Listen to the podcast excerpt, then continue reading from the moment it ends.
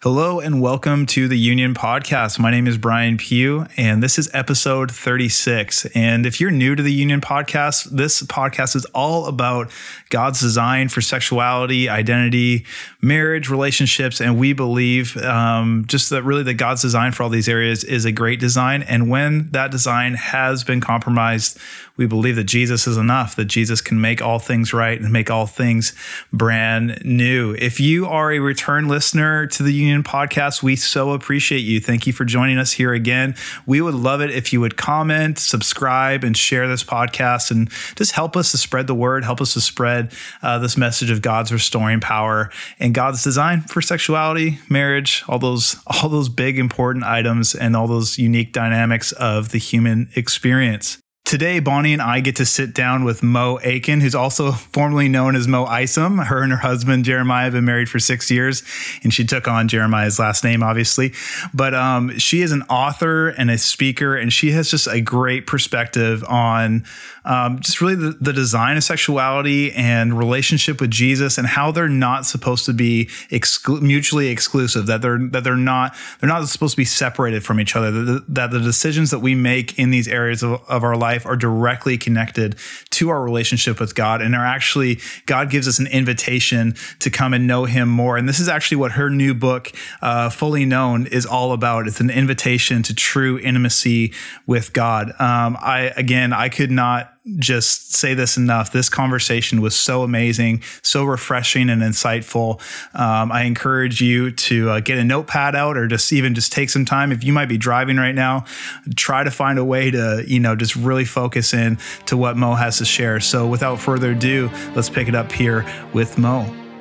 You're listening to the Union Podcast the Union exists to bring biblical confidence and clarity to the topics of relationships and sexuality. On this podcast, we unpack the damaging effects of modern sex culture and discuss how to heal from the past and enrich your relationships. Here are your hosts, Brian and Bonnie Pugh. Hello, Mo. Welcome to the podcast. We are so glad to have you with us today. Thank you so much. This is a treat. I'm I'm happy to be with you guys too.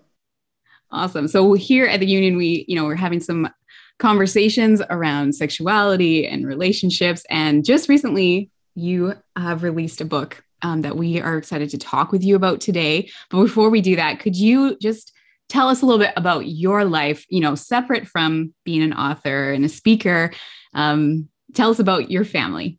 So the bulk of my actual life, then, because the yes. author, the writing, the speaking, that we squeak in uh, when we can pull it off. But I am um, married six and a half years. Come on. My husband, Jeremiah. Yes, we live in the Atlanta, Georgia area. And uh, in six years, are a week away from having four kids to show for it. So, come on. Uh, am a mom to um, a five year old, a three year old, an almost two year old, and soon to be number four. Um, and that's really, I mean, it doesn't sound so glamorous and exciting, but to me it is. I love it. We delight in this being the bulk of our days. We consider ourselves really this multi generational family team on mission together. And so when that's able to be activated and out and traveling or ministering or, you know, pouring words onto a page, um, that's beautiful. But our heartbeat really is is cultivating a healthy home and a healthy family and um, sort of allowing all things to flow from that. So we work with uh, i shouldn't say we work with we get to shepherd and be a part of a house church fellowship here in atlanta and um, just growing in in special friendships and relationships and sowing into this area as well as being out you know across the country too getting to to speak truth when we're able so oh, it's an I adventure. It. It's very busy. it's very oh, yeah, uh, no full. kidding. You guys know that well with six. So we do. Yeah, we we get that. But I love what you said, like that you refer to yourself as a team because that's just mm-hmm. it, isn't it? That mm-hmm. we're yeah, we are a team. We're in this together. you know, whether we win or we lose, we're in this together, and that's uh that's just such a great perspective. Um, now you're this is actually your third book. And now some of the, some of the people listening might be familiar with you wrote a book called Wreck My Life, which we're going to talk a little bit today. But you also wrote a book called Sex, Jesus, and the Conversation the Church Forgot. Why why is this topic of sexuality just so important to you? Well, it certainly wasn't where um, I, I imagined things would go from the beginning. Right? Is our journey with with Jesus ever? exactly linear. Um, a lot of people are like, how did you go from the soccer player in college to like the sex lady? And I'm like, that it wasn't the design. I don't know, but we got here. Um, I think when uh, when I came to know Christ truly in college through a lot of adversity and then just a radical encounter with um, him personally, it was one of the first layers of my life um, my sexuality, sort of my sexual testimony. It was one of the earliest pieces that he really began to touch and to minister and to heal. And I think a lot of the Samaritan woman at the well who's having mm. this exchange with him, she she carries such a reputation, you know, she is weighed down. The very thing she needs this living water for uh, is the thing that he he touches on and he reaches wow. down to and um, it felt very similar in my story and so i i guess when i was sort of processing the full arc of my testimony i was realizing wait there's a whole parallel layer of sex and sexuality and like this mm-hmm. sexual testimony of brokenness and confusion and perversion and pain and then this encounter with jesus and this radical shift this healing and this redemption and this restoration. And it transformed so much within me to allow him really to access those deep, painful, sort of shameful places. Right. That and I and I recognized in that process I wasn't actually getting destroyed like I imagined. It wasn't crushing or killing me. It wasn't um how do I summarize? It wasn't as scary as I thought it would be hmm. to allow him to heal those places. Wow. And there was such freedom and such power that came. All I cared to do was tell anyone who would listen about that. And there were so many around me navigating so much pain in that area, mm-hmm. so much brokenness. And so um, he really just compelled me to begin speaking into that layer, a layer that really the church is very silent on, or yeah. we've bought into the nature that it's taboo and sure. we're uncomfortable talking about it, or we don't understand the connections yeah. between his heart, his word, and our sexuality and you know his design and his redemption. And so just began to raise my voice in that space. And I think, especially after publishing Sex Jesus and the Conversations the Church Forgot, and then ministering in that lane mm-hmm. for a year to two years, just sitting at his feet specifically around that lane, that topic, he just began to draw me deeper and deeper and deeper in the layers and the parallels wow. and the whys, you yeah, know, so much more than the surface level, yeah. right or wrong, good or bad, but the totally. whys. So that's how the newest book, Fully Known, was really birthed out of understanding oh, this was so much bigger than you just fixing my sexual mess. Yeah. This yes. was because your gospel comes alive through understanding this stuff rightly. Mm-hmm. And so it's been a it's been just a journey of one step at a time and and a deeper and deeper dive and um, it's been a, a, real joy and honor to be able to communicate that mm-hmm. the hunger with which it's received too yeah I love that. Thank you. Thanks for sharing that. Mm-hmm. Now, like some of you, or some of our listeners might know that like you're an author, but mm-hmm. you mentioned being at LSU. You mm-hmm. were a mm-hmm. soccer player. You're you were uh, you know playing a high level competitive soccer for Louisiana State, but you're also a goalie to score from over 90 yeah. yards. I saw this on YouTube. I'm like, come on, like let's go. Let's. It really amazing. happened. I look back and I think, how? How yeah. did that happen? Because now, if I tried to kick anything, I'd tear everything. Yeah.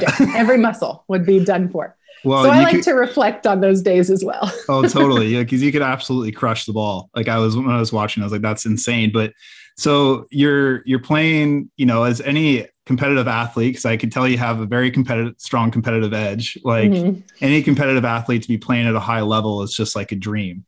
Um, and yet, in the middle of that, there's tragedy that comes. Can you tell us about how God got a hold of you through through that tragedy?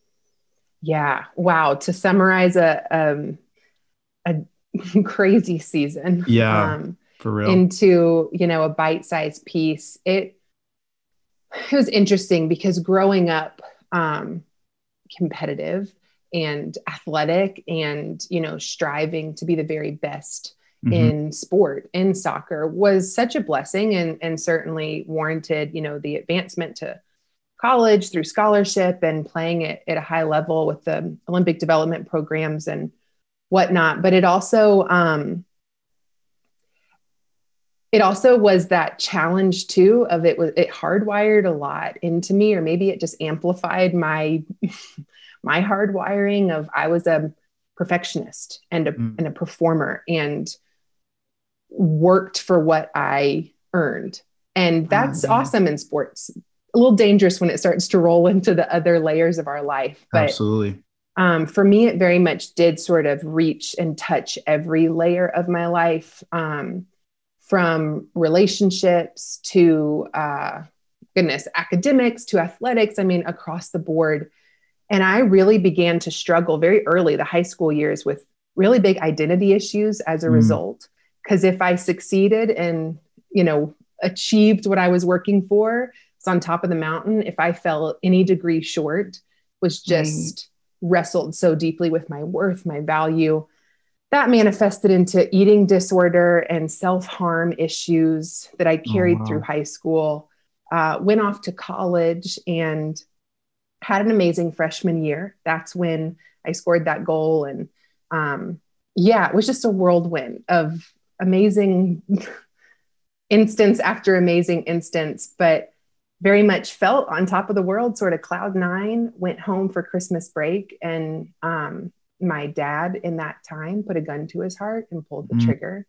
Suicide suddenly entered my wow. story. And if you want to add the layers, if I'd always yeah. been a worker and a performer and a perfectionist, it was to impress my dad. And so oh, then wow. having this abandonment really, yeah. Um, man, deeply wounded my heart, catapulted me into depression, anxiety, um, yeah. promiscuity. My goodness, any any sin-sized piece I could mm. find to fill the God-sized hole in my heart. Right, because right. I I knew a lot about God. I was raised up in the Bible Belt in the U.S. You know, I mean, it was cultural, sure. but have adversity or pain or trauma occur, and it is um, amazing how quickly we will blame God and right. just turn and run. And that was at least my my narrative, and so um, a really, really dark season, even suicidal myself at times, almost feeling the spiritual weight of if your father was capable of this, not only mm. are you capable of it, but it's inevitable. Like just oh, those wow. lies mm-hmm, that just mm-hmm. Crush us. And I remember almost a full year after my dad passed, I was headed home on the interstate from Baton Rouge to Atlanta. And really, at one of my darkest spots, just wrestling with this God who maybe I believed, but I just despised, you know, and mm-hmm. um, it was it was on that trip. I, I lost control of my vehicle at one point, ended up flipping it several times and hanging upside down in a ravine at 1:30 in the morning was the very place that the spirit of the living God just poured into the midst of my mess and overwhelmed me with this personal revelation of the mm. gospel. I'd heard it a million times over. Sure. Um, I could have told you a lot about the word. I could have told you a lot about Jesus. Right. Um, but it was this really raw, most broken state encounter. I mean, I was very physically wounded as well. Yeah.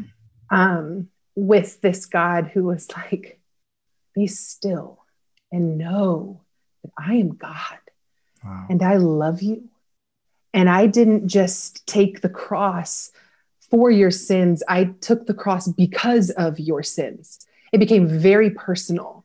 Wow. And yet he also met me with, and I stayed. Like I, he could have come down. He could have changed course. It, Mm. Yet he stayed for a Yeah. rebel and a promiscuous, anxiety riddled, depressed woman like me who was an expert at faking fine to anyone Yeah. who looked Mm. on, but was just ravaged inside. And there was just a choice moment there. If I was going to continue to choose to allow kind of the haphazard winds of life to like blow my broken pieces back together, or if I was going to trust him as the creator, as the lover of my soul, as the one who made me and desired to use me and know me and transform me, if I'd allow him to begin the work of, of redeeming, rebuilding me. Wow. And it was a yes for me um, because I was just overwhelmed. I was overwhelmed by the goodness and the mercy and the love of this Jesus that I was now meeting, not just hearing about, not Mhm. just memorizing, but encountering when I needed him most. And trajectory changed from from that point forward. Uh, certainly, still plenty of valleys and hard times and challenges and low seasons, but Yeah. oh, a relationship that sustains through it all. Yeah. And um, yeah, it was a that was a mega turning point for me. A lot of adversity, and then a tsunami of grace, and it just I love changed everything. Yeah, Love it. Thanks so much for sharing that. Yeah. Man, of course. Yeah. I'm not crying. You're crying. well, I was gonna I was gonna add. Meanwhile, like this Yeah. is what's so interesting. We look to so many people's lives, or we look at Yeah. like college students or friends in our midst, and a lot of what I was navigating just looked like the Yeah. average college student. To be honest, Sure. No one would have guessed unless there was intimate relationship there or friendship Mm. the depth. And at the same time, too, I was still performing athletically. It was like that was another mask I could hide behind, maybe a reprieve kind of from feeling the weight Sure. and the heaviness of reality. And so I just, whenever I reflect on my testimony, I mean, it's years back now, but I just Mhm. think, man, it gives me a tender heart for the people around me to not just go and do life flippantly or quickly, but to see people Mhm. because there's so much going on Mm. in the layers and the depths, you know, Yeah. underneath the people around us. And um, God wants to meet each and every each and every one. So So good. He's so, good. faithful. Yeah. That's so good. I really appreciate that thought of slowing down to see, you know, this young generation what they're facing and that they might they might be pretending to be fine. Right. But we have to have eyes, you know, if we're carriers of the gospel of Jesus, we need to have eyes to not fall for like we can't fall for that. Right. It's like we know that sin brings us to pain and death. So Mhm. then it's like that pain and death is hidden somewhere. And if we will yeah, follow follow Jesus' way and slow down and make eye contact, yeah. you know, I even lately through the pandemic, you know, the COVID and everything, I've been surprised by how eager the young, you know, like young cashiers or waitresses or whatever are like if I say, How are you? and like Mhm. really mean it, like it's like their eyes are hungry. They're like, Mm. oh, like someone noticed me, you know, and I, me. am like, yeah. man, I gotta, I gotta remember to slow down, you know, because there's Mhm. Mo, there's, there's us, you know, we're there, we're all the same in the same Yeah. boat. So Yeah. yeah, So true. I really, um, I really appreciate how you're talking there about God kind of just pulling you into this, you know, that place of deeper, like knowing Him, Mhm. right? Like you knew about him, you could quote the verses. I grew up, I grew up in the church as well, and it was not till I was later, um, you know, 19 or so that I actually encountered and um, was able to start that journey of surrender and really knowing his voice and that kind of stuff. And Right. um, one thing I'd love to hear your thoughts on, I know you you mention it in your book, Fully Known, or it's a big theme, is that concept of how um, we all humans do desire intimacy. We desire to know, to know and be known. Can you talk about that a little bit, and then how that's even reflected, um, how that reflects Christ in the church? Can you just share some of your heart on that? Yeah, absolutely. I mean, it is it's it's hardwired at the the deepest core of of our design is his creation to know oneness and intimacy. think of Adam and Eve in the garden. In, in this divine place, they knew perfect oneness with God. There was, uh, what does the word say? They, they stood naked and unashamed. Mm-hmm. Think about that even in the spiritual context. There right. was a there was a purity, a vulnerability, a raw, unbridled trust. There was a connection that they literally walked in the midst of the holiness of God. Mm-hmm. And this was the very good creation from the beginning. He made it all and it was good. Mm-hmm. That there was this oneness and intimate unity. Um, but then, of course, as we see in the garden and as we navigate in our own lives, it's like the deceiver entered in and temptation, sin, this enticing allure of autonomy, of mm. life by your own terms. Figure it out for yourself. You could be like God, you know, yeah. this any form it takes in our lives, and it takes right. many. Mm-hmm. This invitation to not know a connective oneness, but to sort mm-hmm. of forge ahead for ourselves. It's the very thing that drew mankind to the fall. Mm-hmm. And what is so devastating about this is that it looks like a, a desirable, appealing thing, right? Um, it, it looked good, satisfying, but we're not actually stepping into this freedom. It's a false freedom. We end up getting trafficked into this brothel of sin. I mean, wow. we just get drawn out from intimacy yeah. and pandered mm-hmm. towards the lust of anything that appeals, anything we think will satisfy, anything that um, man can offer that momentary fix or pleasure. We just become literally, as Paul says, enslaved mm-hmm. to our sin. And the beauty and the power of what God showed me, even as I was writing this book, was man, the, the rescue mission that Christ came on, even as it's prophesied in Genesis, this is the very thing marriage prophesies. Absolutely. Christ leaves his father's house to come and to receive his bride, wow. the church, you and I. And the two come together and they are naked and unashamed. And I just thought, oh, the picture this is painting for us is that he comes on this rescue mission to bust down these brothel doors, to bring us out of darkness into the light. And then he takes a knee, eh, just as he finds us right where we are, promiscuous, depressed, anxious girl that he met in that car accident. He didn't say, Wow, rescued you, but clean yourself up. Mm-hmm. And then Come maybe on. I'll consider a relationship with you. Absolutely. He said, I am your bridegroom. Will you be my bride? He takes this knee for us and proposes this marriage covenant. And i mean so so often i liken it to the beauty of what i experienced even with jeremiah having come out of such a broken past that he would know of my past and take a knee for my future was like yeah wow. whoa what kind of love is this you know?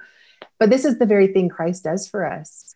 And what that journey then moving forward of intimacy with god looks like changes and transforms everything. But I think a lot of the time, because uh, we, the enemy has done such an effective work of deceiving us to God's character, yeah, deceiving yeah. us to our own identity, where we began, what the whole work of the gospel is seeking to restore us to back to the garden, back to his heart, back to this intimate oneness.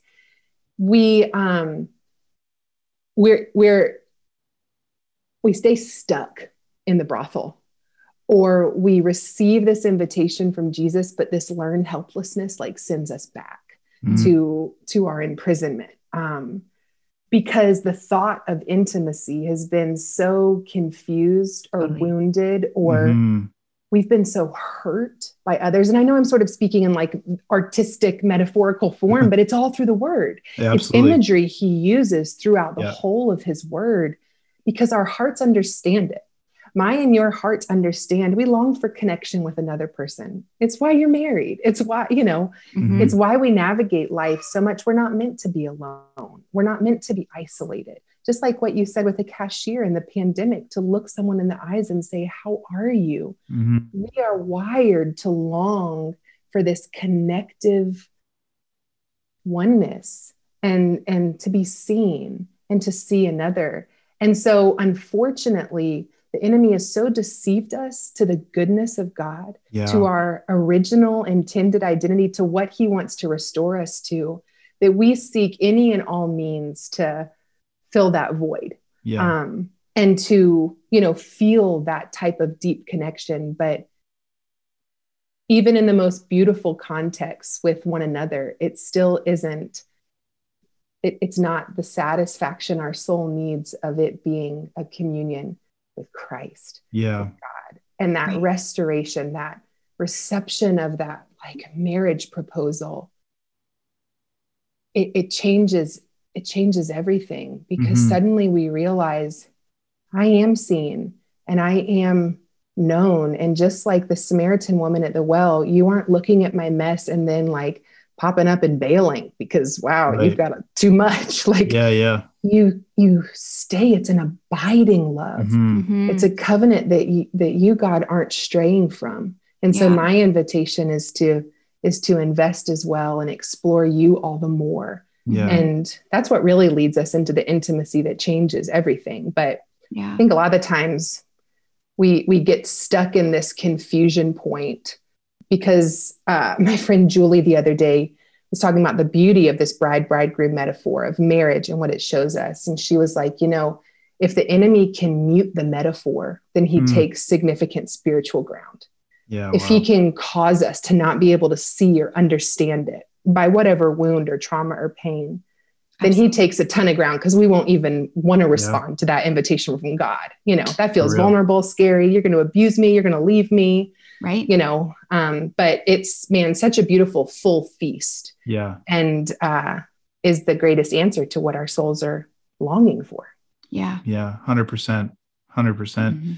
um i know like we were just talking just before we you know before we start hit kind of hit record here about how when it's come to the topic of sexuality and that exclusivity of you know like our sexuality being connected to the type of decisions that we make in our relationship with jesus like we've seen in the kind of even the current church culture this isn't even talking about where the world's at right but this is in the Yeah. current church culture we've started to separate the choices that you make in this area from your your devotion and your covenant like you like you just brilliantly unpacked this covenant that we have with Jesus. And so it's like it doesn't matter what I do in the areas of sexuality because I'm doing all these other areas.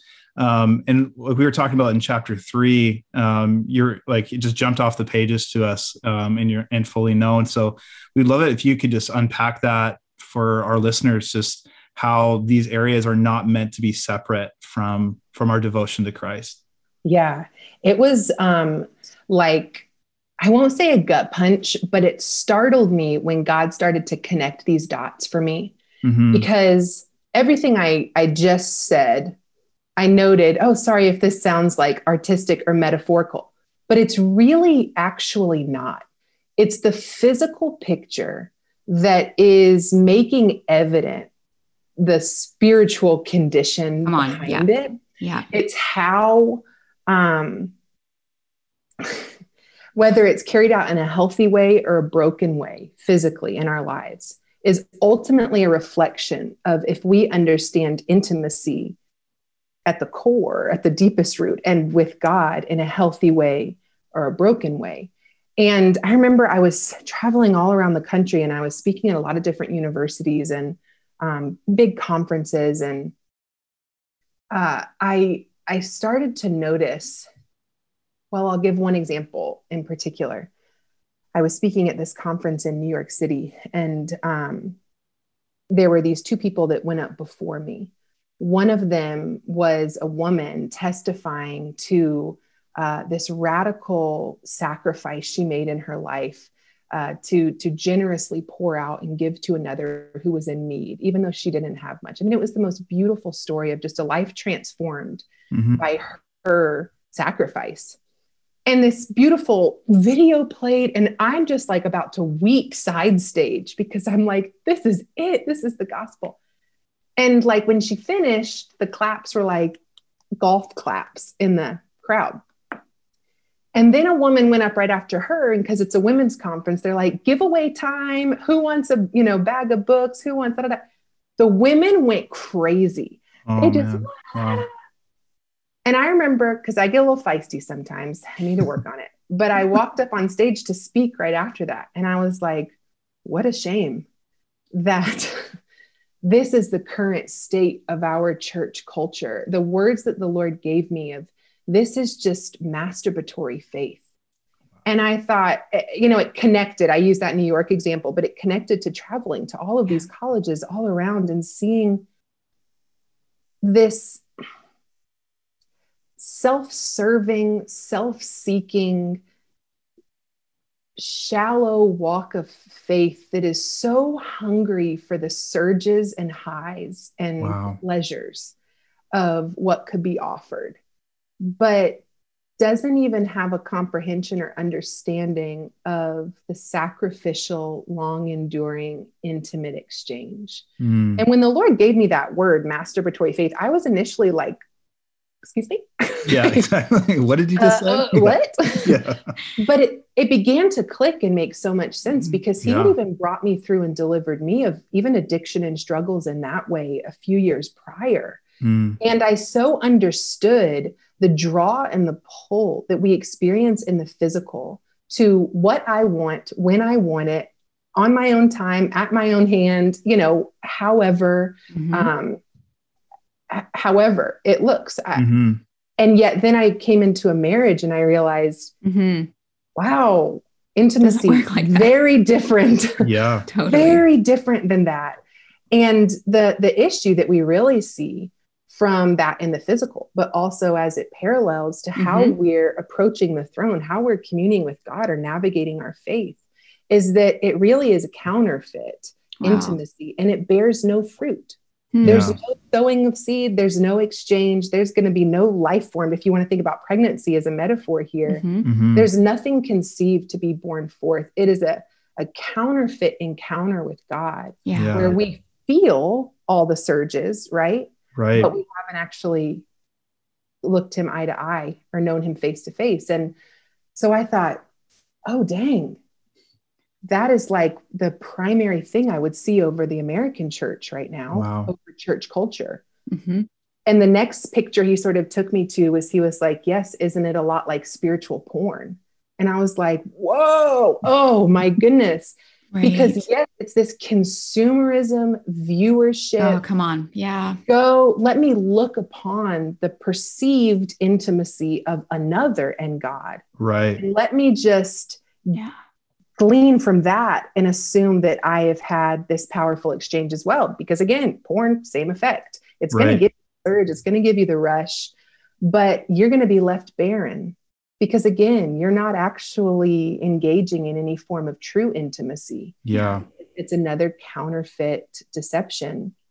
And he just began to take me piece by piece through these very broken forms of perverse, you know, intimacy, quote unquote, Yeah.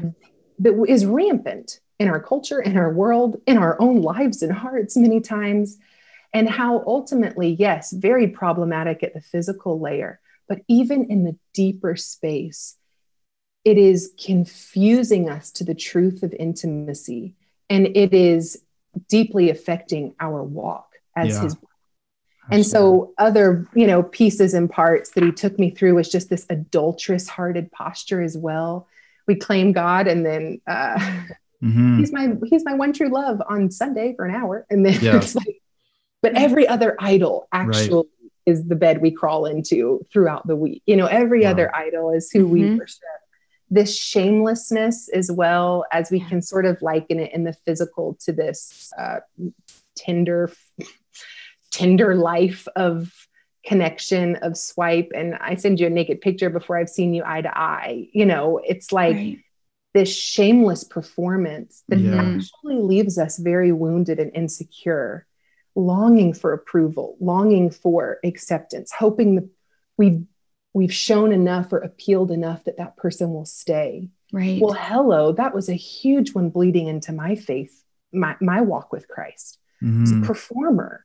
I was a, um, let me do the best I can and work my hardest and do all the things. And please don't leave me. also a girl with a suicidal dad. So that's like my deepest wound. Right. Like, Right. Is it good enough? Like, ha- have I done well enough that it, it would compel you to stay?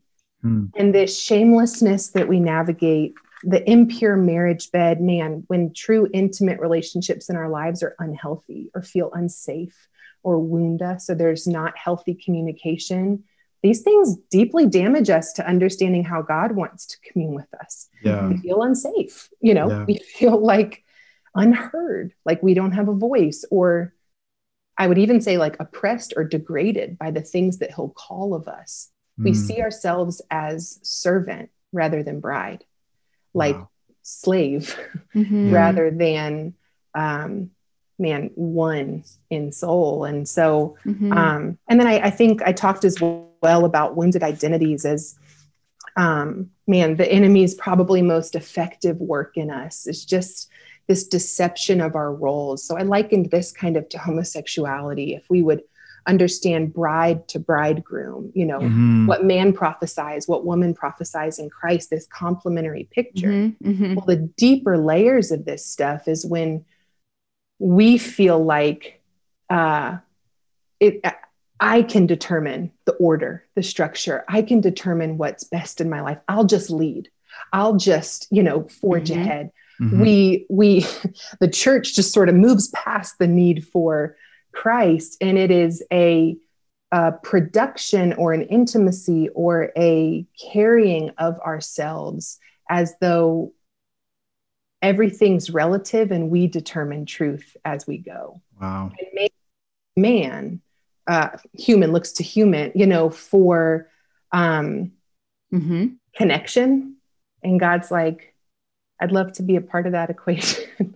it's it's Yeah. you're missing me Yeah. And, and things are out of order you know and um so it was just a really i hope people make it past chapter three i think i said that to y'all earlier but it was deeply convicting and also profound like to wrestle with god through how those things were impacting my walk of faith Yeah. sure i might not be you know walking in homosexuality in the physical but i can understand how this this confused wounded identity is is somewhere rooted in there because i'm Yeah. often approaching my faith in these same paralleled ways so it was really interesting and I, I encourage people as they're reading through too to don't just see oh this physical one applies this one doesn't Yeah. but see the full feast of like the full Mhm. picture of what he's trying to show us Yeah. and humbly assess how have i confused intimacy with you Yeah. and and then the rest of the book walks through what it's truly meant to look like but Yeah. I feel like I wish, I I hope, I'm like, I want everybody to hear this message because if they do, then reading the scriptures is going to come alive in a new way. Yeah. Because I, re- I remember reading the Bible as a, you know, a 12 or a 13 year old and like being like, God, why do you talk in the language of adultery to your, Mhm. like, why did the prophets come and use the language of adultery? right why did they why do you say the bride or why do you you know all this Mm. imagery um and of course there was the like you're saying the physical manifestation of these spiritual issues Mhm. but it actually makes the bible make sense i think. Like you see it Totally. come like just be woven together.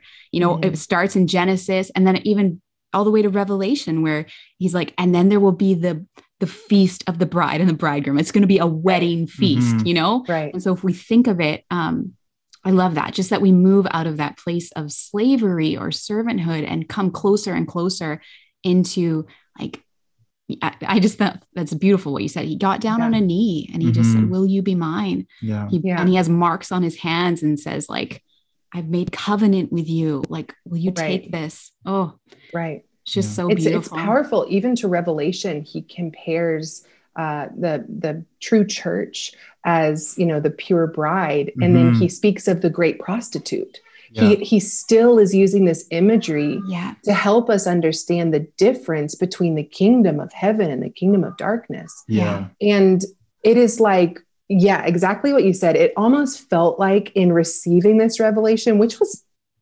took time Like, Mhm. it wasn't like i woke up one day and was like everything clicks but Yeah. it felt like being handed like a key to decode greater depth in his word and it actually began and i write about this in chapter one Um, it began with the willingness to wrestle through a scripture that felt very condemning and like scary Mm. of Matthew 7 21 through Yeah. 23. Yeah. It talks about not all who say to me, Lord, Lord, will enter the kingdom of heaven, Mhm. only those who do the will of my Father. Many will say to me, Did we not prophesy? We cast demons, you know, we Mhm. perform miracles. But to them, I will say, I never knew you. Yeah. And that word knew in the Hebrew, you know how in like language translation, there could be like eight words in one language. And then Yeah. English is like, we'll all just say it's this one word. Yeah, it's yeah. like these things have vastly different meanings. So this version of knew, I never knew you, is actually the same version used when you would see like, and Joseph had not yet known Mary, meaning Mm, he hadn't yet been sexually intimate with her. You know, and the man took and knew his wife. yeah. And suddenly when that began to click, and like you said, you were you could read the word and it was like, whoa, now I'm seeing this sexual, you know, na- like wording you use Mhm. all throughout. Mhm. Said this is the most beautiful invitation I've ever seen. This Wow. is this isn't condemning me. This is an invitation to something greater than just doing Come for him. Yeah. It's an invitation to being with him. Yeah. And and of course I want to to experience that now and stand before him and hear, well done. You know, Absolutely. welcome home. like Yeah, yeah. yes. versus you you kept doing. You just kept doing, doing, doing in your own strength and your own power in Wow. my name. But why wouldn't you just come be with me? Yeah. And I'm like, oh, but that's so anti everything I've ever learned. What do you mean? I'm a performer. I'm a doer. I'm a, you know, go all the way Mhm. back to the start of the conversation. So many of us, it's like, that's how I've earned my worth. Mm-hmm. Like, Well, I took a knee right where I found you. I didn't, I don't Yeah. need you to prove yourself to me. so I- good. I've already chosen you. And um, man, that intimacy then, it's like the the works flow out of that and they're Right. spirit conceived. You know, they're Come like on. build the kingdom and they're effective and productive. But we're such a flipped mindset in our Yeah. modern world. Mhm. We're like work and then it'll be enough to earn Yeah. the right to climb into that marriage bed. You know what I mean? Like Totally. but he's like my my kingdom is very upside down from that and i want you to understand it and it's such a kind invitation from him Yeah. And I think too, like once we once we've kind of tasted and seen that he's good, Mhm. the everything else, like the the the counterfeit that we experience through, like you said, like through pornography, masturbation, these these uh secondary realities or these counterfeit realities of what is meant to be that we were designed for. Like once we actually taste and see that he's good, man, Mm-hmm. the desire for those things just falls away. Mhm. You know what I mean? Um, Yeah. But what would I think just in closing here, like what would you say to somebody who, as you were going through all those kind of hard hitting points of chapter three, and they, they're seeing themselves right now in Mhm. one of those places, what would you say to them? Like how do how do they take the next step to get out of that place? Oh my goodness i would say i saw myself in every single one of those places too Mhm. and still daily ask him to search my heart to seek still we wrestle Yeah. temptation we wrestle the realities of our humanity colliding with this holiness it's Mhm. it's dynamic. And whether someone listening is in the throes, I mean, this is coming from, we didn't touch on this yet, but I was addicted to porn for over a decade, from Mm. nine to 19, you know, Right. and add the self pleasure, add, you know, all of these various things. Um, whether you're in the throes of that right now and all of this seems like the weirdest language you've ever heard like wrapped around this stuff or whether you have you know been moving out of that but that pull is still so strong um wherever life finds you i would just encourage and remind that his mercies are truly new every morning and we are not created for this intimate oneness and unity in order to be Christians who just kind of cope and try Yeah. to figure out how to fake it. Come on. Christ came to set the captives free, and he wants to reach, to meet, to find each and every one of us. And He's willing right where we are. If we will simply, what does the word say? Draw near to me, I will yeah. draw near to you. Humble yourself before yeah. the Lord, and He will lift you up. Absolutely. And that that phrase right there, I get such a picture of like, man, the woman, the adulteress to be stoned caught red-handed. There's yeah. no excuse. Mm-hmm. Some people are listening. You just clicked away from a porn like app. Mm-hmm. I mean, mm-hmm. it, it's just the reality caught red-handed. And and and he doesn't cast a stone. And those who could condemn, the stones fall all around him. Yeah. But he raises her up. I just see this when we humble ourselves before him. I just always get this image of him like lifting my chin, like, hey, you have the dignity to stand Hmm. You don't even have to shakingly crouch down. And he says, Now go and sin no more. Yeah. Right. And when I encountered that, it wasn't perfection from that point forward, but there was a newfound love that compelled me to honor what had been done for me.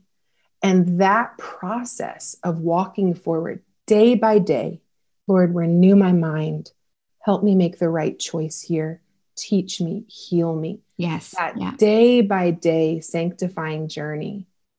Oh if it's rooted in the revelation of that love it becomes so beautiful um, but he that that love has the power to cause those stones to fall mm. he he truly came to set us free yeah. and the word says those who are free are free indeed where the spirit of the lord is there is freedom.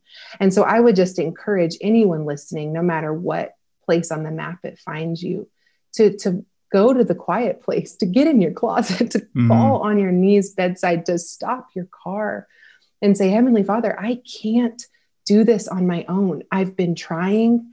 I'm confused. I'm overwhelmed. I recognize all of these things. Yeah. Holy Spirit, would you fall on me? Like, mm. yes, fill yes. me speak to me, purify me. It's only going to be by your power that these chains yeah, are broken. Absolutely. And that invitation is available to us right now, every day. It's it's it's there and it's available. And um, man, it found me in the messiest, in the like the great prostitute position, mm. uh, and it did it. It has the power oh, to do it over and over again. And so, I would just encourage people to know that truth, no matter what their backstory looks like or the trauma they've endured or yeah the trauma that's been inflicted upon them. Sure. The enemy doesn't get to win a day more of our story. Yeah. Uh, we have we have a king who's on a knee before us, and that's kind of amazing. Yeah. And it's available for whosoever yeah. would call on the name of the Lord. Yeah. Mo, thank you so much for this. This has been absolutely an amazing conversation. And mm-hmm um, we're so thankful you've written this down you know the, your process your journey that you put this down for all of us because i know mm-hmm. we're all going to benefit because of it so absolutely if people are wanting to stay in touch with you or you know follow along on your journey where can they find you Sure. Well, I love a little Instagram every now and then. So at Mo Isom on Instagram, uh, but also moisom.com is kind of where our ministry hubs. Um, you can find all the books on there, as well as we have a lot of free resources like courses and chapter by chapter video guides through the different books. And so moisom.com is probably a one stop shop, easiest awesome. spot. And we'll put that in the show notes for sure so people yeah. can easily link over. We so appreciate appreciate it and we're cheering for you and you know as your next baby you get Come to meet on. your next baby soon Woo! yeah soon. Bringing them I'm into sweaty the- no one can see me but I'm sweating because it's so real yeah a lot of pressure on the lungs but we're gonna make it we're almost uh, at the finish absolutely absolutely you're awesome man yeah. well thanks again for this it's been absolutely amazing thank you guys so much I appreciate it thanks for listening to the Union Podcast if you have any questions or comments, we'd love to hear from you. Please email us at podcast at theunionmovement.com. For more information, please visit our website, theunionmovement.com, or find us on Facebook and Instagram at The Union Movement.